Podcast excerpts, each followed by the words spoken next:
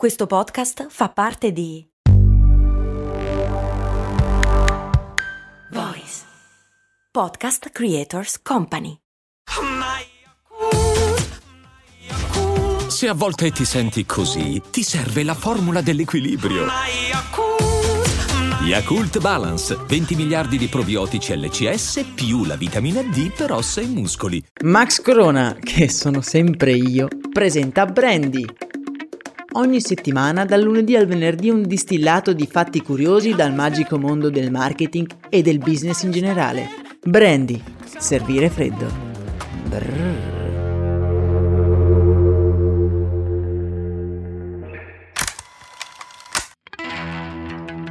Oggi, miei cari avventurieri dello spazio e del tempo, andiamo ad analizzare un ambito del branding che mi ha sempre affascinato la creazione del logo e in particolare la scelta di un colore specifico che poi nella maggior parte dei casi andrà anche ad identificare il colore dell'intero brand. Lo spunto di questo argomento mi è venuto dalla recente mossa di Barilla di cambiare la sua identità passando prima dal blu scuro, poi all'azzurro per poi arrivare al rosso scuro proprio negli ultimi giorni. Secondo voi è stata una scelta azzeccata? Alla fine dell'episodio, con tutti gli elementi in mano, andremo a dare un giudizio su questa manovra, ma andiamo intanto con ordine. I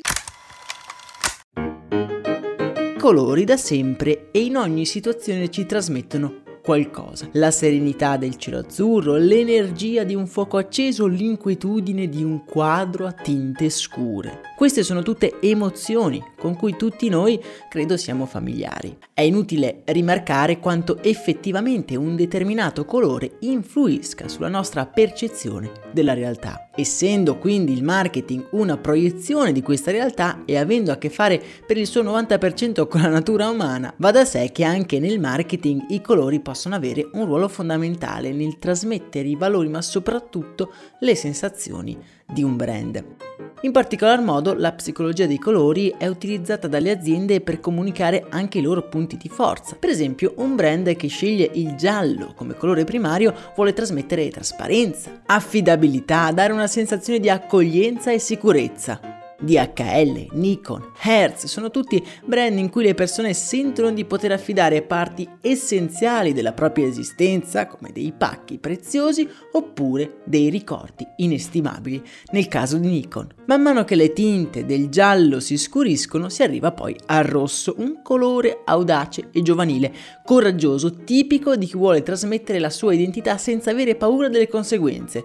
Penso per esempio a Coca-Cola, Rolling Stones, Virgin, da non dimenticare poi che tra il giallo e il rosso abbiamo l'arancione, che è più o meno una via di mezzo tra l'ottimismo e l'audacia e che possiamo identificare come il divertimento. Pensate un po' al brand Fanta e a tutta la sua comunicazione basata sia sul divertimento ma anche sull'arancione. More Fanta, less serious.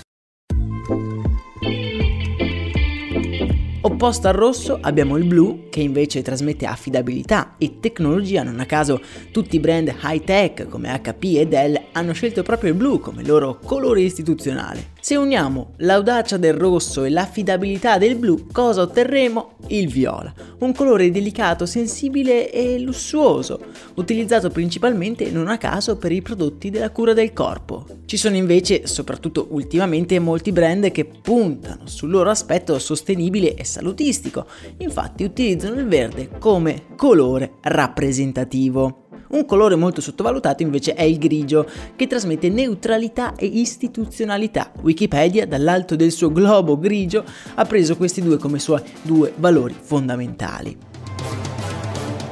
Conoscere le emozioni nascoste dietro i colori ci dà anche l'opportunità di capire alcune delle strategie dei brand. Di solito quando vogliono cambiare la propria identità le aziende passano anche dal cambiare il proprio colore istituzionale. Caso eclatante è quello di McDonald's. Immagino che vi ricordiate che fino a pochi anni fa il logo del brand americano era sfondo rosso con la M gialla.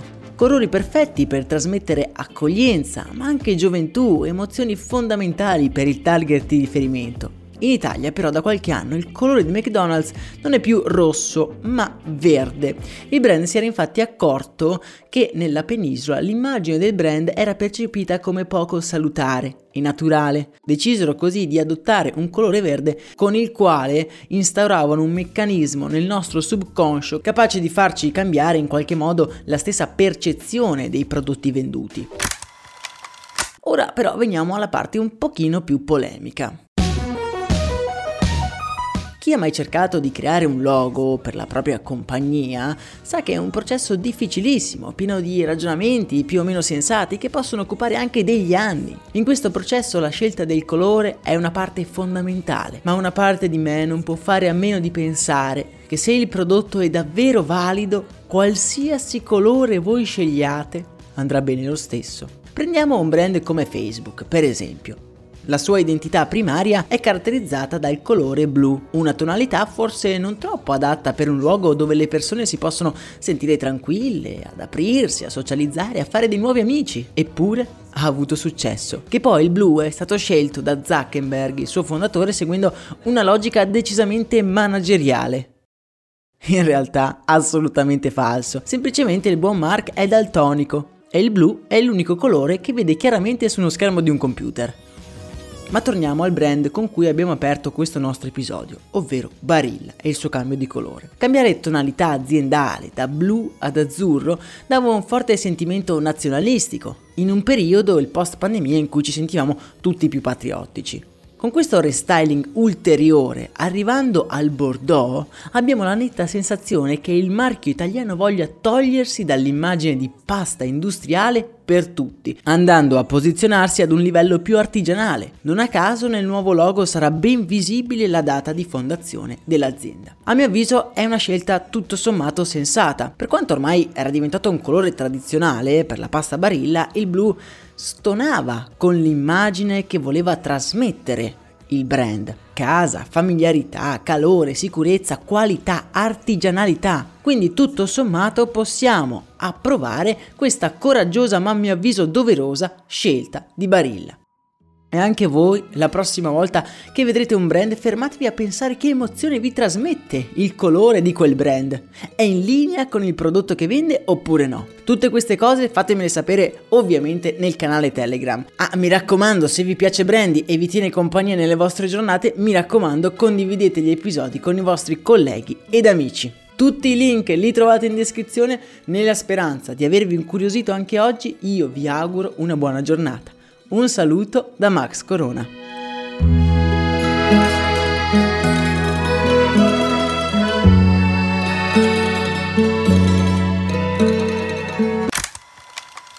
I'm Sandra, and I'm just the professional your small business was looking for. But you didn't hire me because you didn't use LinkedIn jobs. LinkedIn has professionals you can't find anywhere else, including those who aren't actively looking for a new job but might be open to the perfect role, like me. In a given month, over 70% of LinkedIn users don't visit other leading job sites. So if you're not looking on LinkedIn, you'll miss out on great candidates like Sandra. Start hiring professionals like a professional. Post your free job on linkedin.com/achieve today.